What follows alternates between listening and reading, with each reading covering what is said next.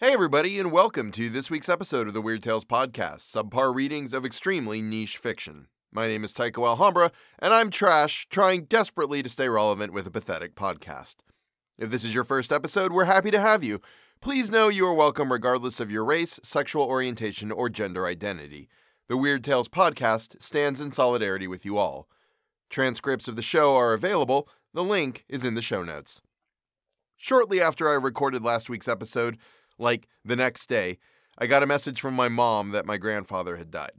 Monday, I got in my car and drove eight hours south and 35 years back in time to Titusville, Florida. The funeral was on Tuesday, and then on Wednesday, I drove back up to Atlanta. I learned that my grandfather had the kind of mind that enabled him to take things apart to see how they worked and then put it back together again. He used this skill to become a clockmaker. And that was the moment I learned that he was the reason that my mind was the way it was. I had inherited that from him. I'm not going to go any further into it, just suffice it to say it was a nice funeral, and I'm glad I got to see family again. While I was down there, however, my uncle showed me a thing he had done that I hadn't known about until that moment, and both I and my wife were super happy to have it. If you're curious, that will be coming up at the end of the show. For now, though, let's go ahead and move on with the story. The earth hath bubbles as the water hath, and these are of them. The Fortunes of Sir Robert Ardagh by Joseph Sheridan Le Fanu. In the south of Ireland and on the borders of the county of Limerick, there lies a district or two of three miles in length, which is rendered interesting by the fact that it is one of the very few spots throughout this country in which some vestiges of aboriginal forests still remain. It has little or none of the lordly character of the American forest, for the axe has felled its oldest and its grandest trees, but in the close wood which survives live all the wild and pleasing peculiarities of nature.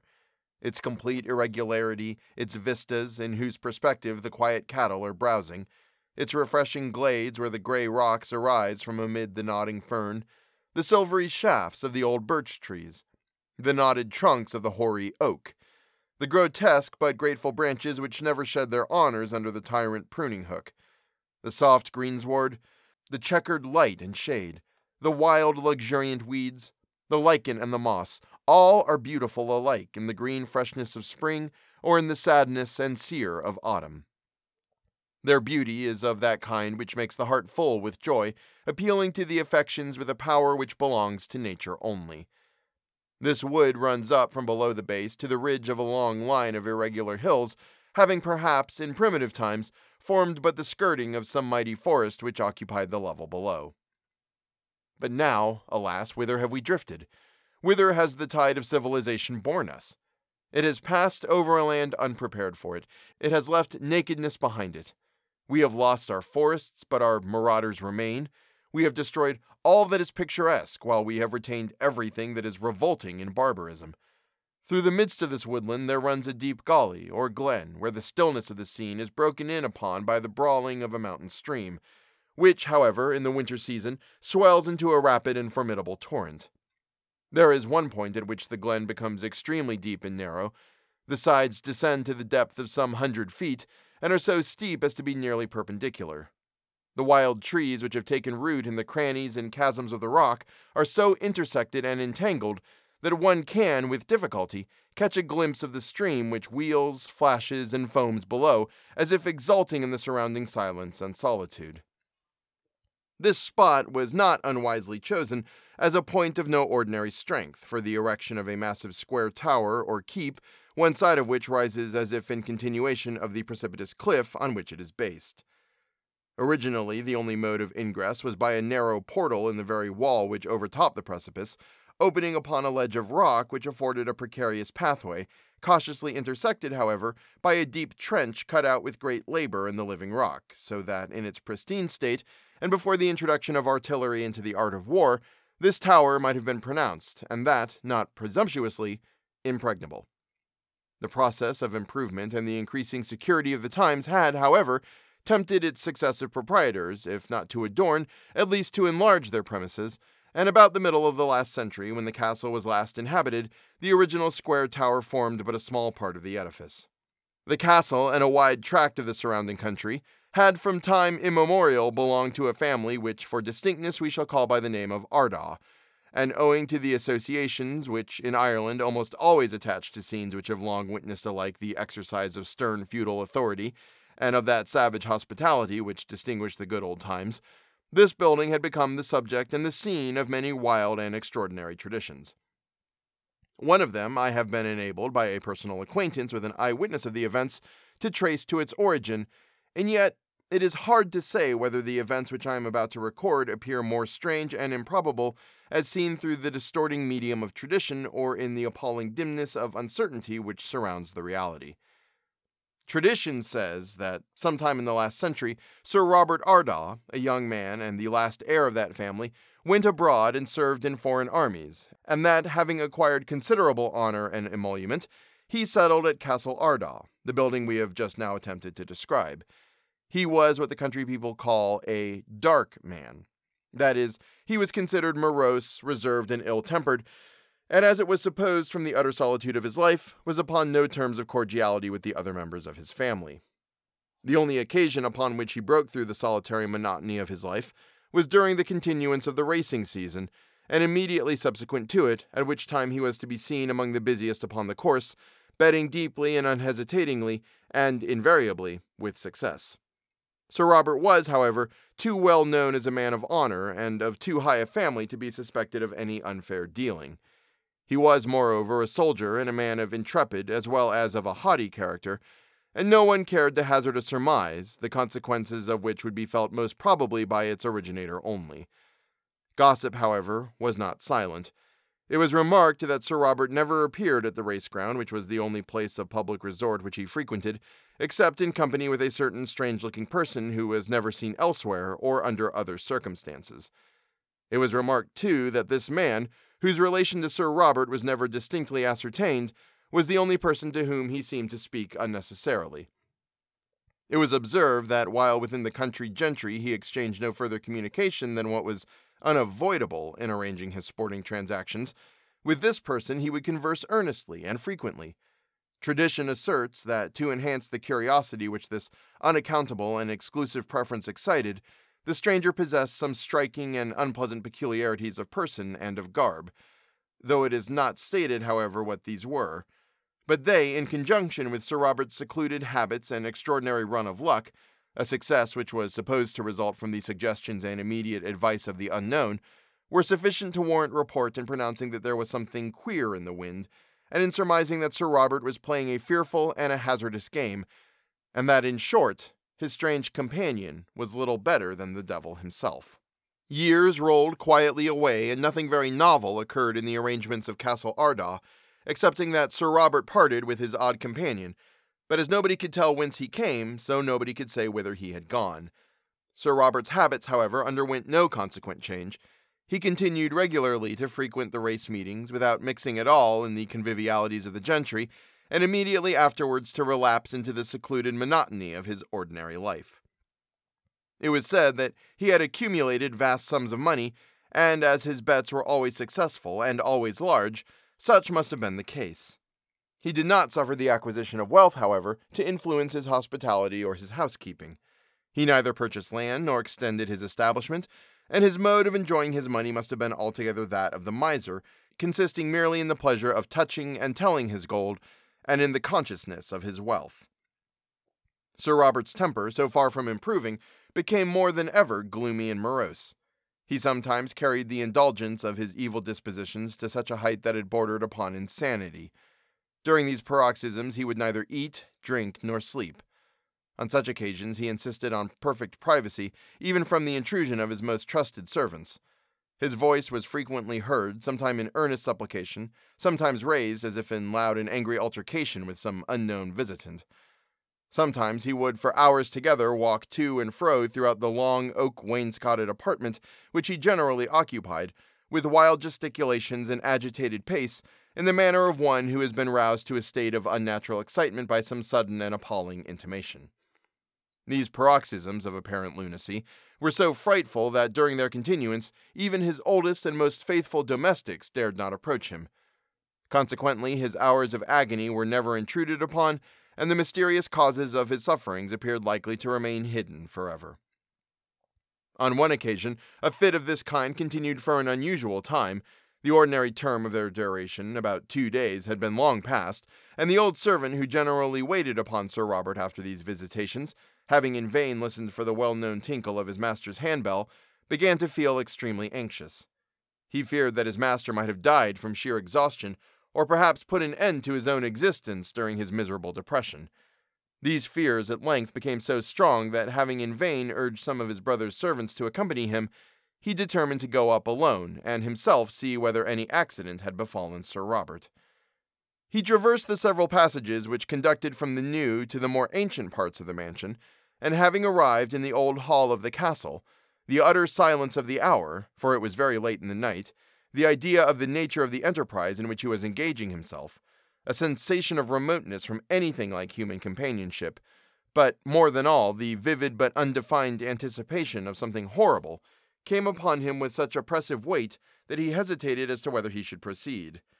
Real uneasiness, however, respecting the fate of his master, for whom he felt that kind of attachment which the force of habitual intercourse not unfrequently engenders respecting objects not in themselves amiable, and also a latent unwillingness to expose his weakness to the ridicule of his fellow servants, combined to overcome his reluctance, and he had just placed his foot upon the first step of the staircase which conducted to his master's chamber, when his attention was arrested by a low but distinct knocking at the hall door.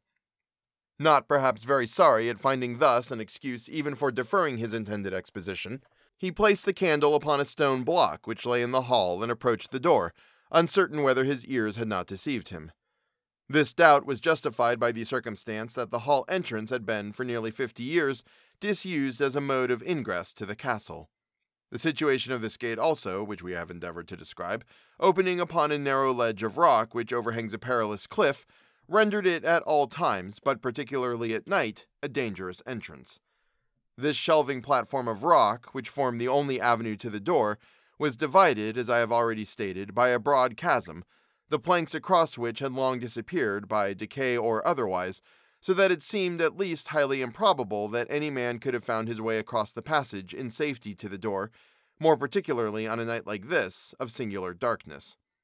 The old man therefore listened attentively to ascertain whether the first application should be followed by another. He had not long to wait. The same low but singularly distinct knocking was repeated, so low that it seemed as if the applicant had employed no harder or heavier instrument than his hand, and yet, despite the immense thickness of the door, with such strength that the sound was distinctly audible. The knock was repeated a third time, without any increase of loudness, and the old man, obeying an impulse for which to his dying hour he could never account, proceeded to remove, one by one, the three great oaken bars which secured the door. Time and damp had effectually corroded the iron chambers of the lock, so that it afforded little resistance. With some effort, as he believed, assisted from without, the old servant succeeded in opening the door, and a low, square built figure, apparently that of a man wrapped in a large black cloak, entered the hall. The servant could not see much of this visitor with any distinctness. His dress appeared foreign, the skirt of his ample cloak was thrown over one shoulder. He wore a large felt hat with a very heavy leaf, from under which escaped what appeared to be a mass of long, sooty black hair. His feet were cased in heavy riding boots. Such were the few particulars which the servant had time and light to observe. The stranger desired him to let his master know instantly that a friend had come by appointment to settle some business with him. The servant hesitated, but a slight motion on the part of his visitor, as if to possess himself of the candle, determined him. So, taking it in his hand, he ascended the castle stairs, leaving the guest in the hall. On reaching the apartment, which opened upon the oak chamber, he was surprised to observe the door of that room partly open, and the room itself lit up. He paused, but there was no sound. He looked in, and saw Sir Robert, his head and the upper part of his body reclining on a table upon which two candles burned. His arms were stretched forward on either side and perfectly motionless, it appeared that, having been sitting at the table, he had thus sunk forward, either dead or in a swoon. There was no sound of breathing. All was silent except the sharp ticking of a watch which lay beside the lamp. The servant coughed twice or thrice, but with no effect. His fears now almost amounted to certainty, and he was approaching the table on which his master partly lay to satisfy himself of his death, when Sir Robert slowly raised his head, and throwing himself back in his chair, fixed his eyes in a ghastly and uncertain gaze upon his attendant. At length he said, slowly and painfully, as if he dreaded the answer, In God's name, what are you? Sir, said the servant, a strange gentleman wants to see you below.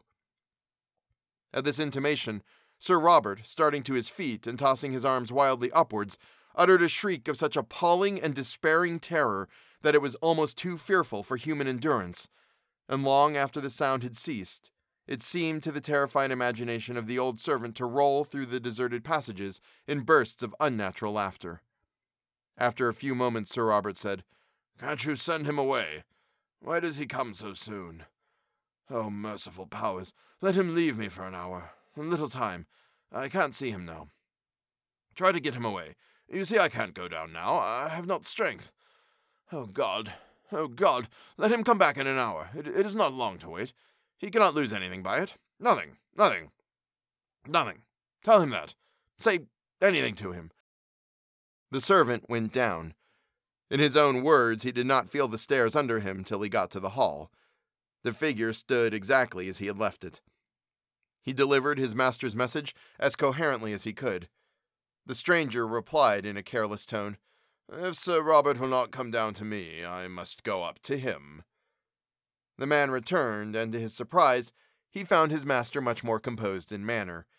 He listened to the message, and though the cold perspiration rose in drops upon his forehead faster than he could wipe it away, his manner had lost the dreadful agitation which had marked it before. He rose feebly, and casting a last look of agony behind him, passed from the room to the lobby, where he signed to his attendant not to follow him. The man moved as far as the head of the staircase, from whence he had a tolerably distinct view of the hall, which was imperfectly lighted by the candle he had left there. He saw his master reel rather than walk down the stairs, clinging all the way to the banisters. He walked on as if about to sink every moment from weakness. The figure advanced as if to meet him, and in passing struck down the light. The servant could see no more, but there was a sound of struggling, renewed at intervals with silent but fearful energy. It was evident, however, that the parties were approaching the door, for he heard the solid oak sound twice or thrice as the feet of the combatants, in shuffling hither and thither over the floor, struck upon it. After a slight pause, he heard the door thrown open with such violence that the leaf seemed to strike the side wall of the hall, for it was so dark without that this could only be surmised by the sound. The struggle was renewed with an agony and intenseness of energy that betrayed itself in deep drawn gasps. One desperate effort, which terminated in the breaking of some part of the door, producing a sound as if the doorpost was wrenched from its position, was followed by another wrestle, evidently upon the narrow ledge which ran outside the door, overtopping the precipice. This proved to be the final struggle. It was followed by a crashing sound as if some heavy body had fallen over and was rushing down the precipice through the light boughs that crossed near the top. All then became still as the grave, except when the moan of the night wind sighed up the wooded glen. The old servant had not nerve to return through the hall, and to him the darkness seemed all but endless. But morning at length came, and with it the disclosure of the events of the night. Near the door, upon the ground, lay Sir Robert's sword belt, which had given way in the scuffle. A huge splinter from the massive doorpost had been wrenched off by an almost superhuman effort, one which nothing but the grip of a despairing man could have severed, and on the rocks outside were left the marks of the slipping and sliding of feet. At the foot of the precipice, not immediately under the castle, but dragged some way up the glen, were found the remains of Sir Robert, with hardly a vestige of a limb or feature left distinguishable. The right hand, however, was uninjured, and in its fingers were clutched, with the fixedness of death, a long lock of coarse, sooty hair, the only direct circumstantial evidence of the presence of a second person. And that, as the H.P. Lovecraft Literary Podcast is wont to say, is the end of the story. Thank you so much for listening. If you enjoy the show and want to help support it, please feel free to join me on Patreon, patreon.com slash the Weird Tales Podcast. $1 for general support, 3 or more gets you a thank you on the show, and 10 or more gets you access to the bonus novel I'm reading. We're almost three quarters of the way through it now, and I'm really happy with how it's gone. That said, I got three, yes, three new patrons this week. That's a record for me, and I'm really very touched and honored by that. Thank you so much, John McDonough, Lauren Maines, and Joe Escott. There are a lot of ways you can choose to spend your disposable income, and the fact that you chose to throw it away on this fly by night flea bag of a dumpster fire means a lot to me. Thank you all so much. I think that'll just about do it for this week. Thank you as always for listening. Please, please, please go and get vaccinated and or boosted. It's flippin' free and it'll protect you, your family, and society. Continue to wear a mask. This is the new normal. It just is. Wear a mask. Punch a racist in the face. They won't learn their lesson because racists are inherently ignorant about the workings of the world at large, but it will feel really damn good for you. And always remember that the most important step a person can take is always the next one. Four years ago, my wife and I got married, and while we had plenty of pictures of the special day, we had no video whatsoever. My uncle revealed to me that he had filmed it and gave us the video, and that's what you're about to hear. So, thank you all for retroactively coming to my wedding four years ago. Send me an email, and I'll give you the address where you can send the gifts. Thanks so much for listening. Have a good week. According to Greek mythology, humans were originally created with four arms, four legs, and a head with two faces. Fearing their power, Zeus split them into two separate parts, condemning them to spend their lives in search for their other half. Today, I get to join with my other half for the rest of our lives. You are my haven and my shelter, the source of my strength, and the man I want to share the adventures of my life with. You are my dungeon item, the piece of my heart.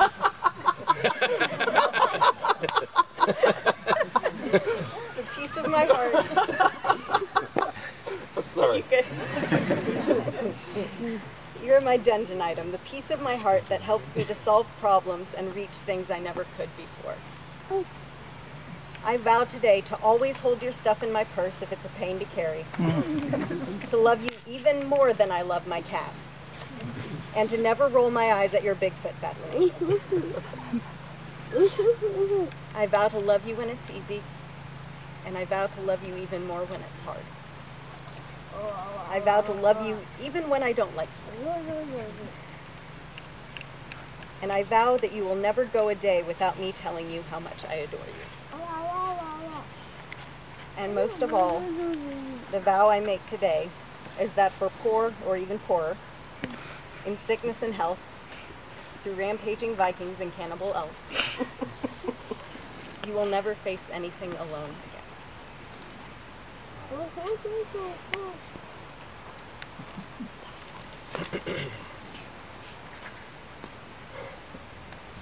I've had the hardest time figuring out what I want to say in my vows, not because I have nothing to say, but because but because I never thought I would be standing here. I'm melancholy, temperamental, and stupid, and I never thought I would meet anyone with enough patience to put up with my stubborn, thick-headed, pessimistic, borderline sociopathic personality flaws enough. and then I met you, and you pulled me out of that life. You are the most kind, caring, compassionate, and loving person I've ever met. You pulled me out of the tailspin I was in, and I will never be able to repay you for that. But I will spend the rest of my life trying. I will always be there to comfort you when the day goes all Wahooni shaped.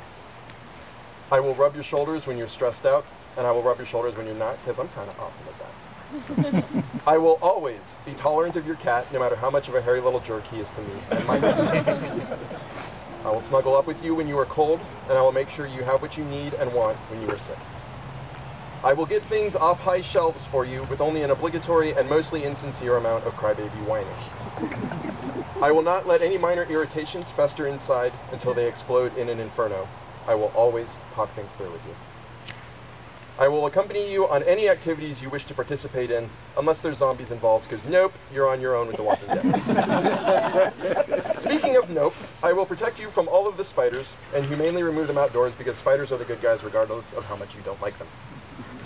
I will spend the rest of my life making sure you know how grateful I am to you for the changes you've inspired in my life and every decision I make will be with your well-being in the forefront of my mind. I love you more than I can ever show, and I will love you until the day I die.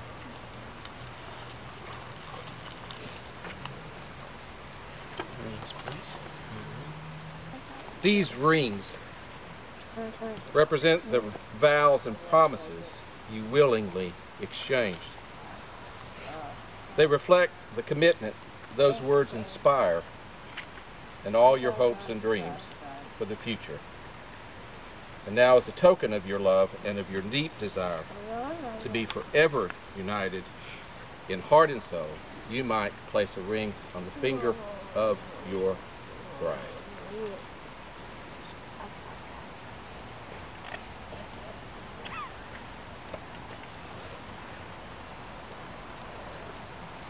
Repeat after me as you place this. Hold it. Aaron, I give you this ring as a sign of my love Aaron, I give you this ring as a sign of my love and as a symbol of our unity. and as a symbol of our unity.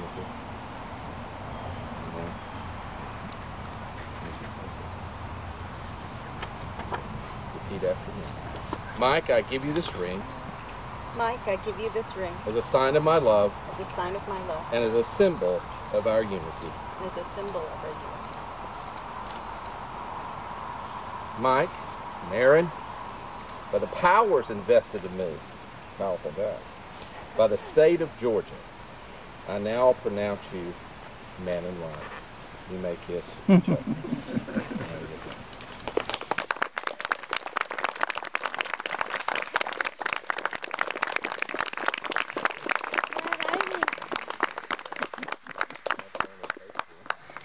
I now present to you Mr. and Mrs.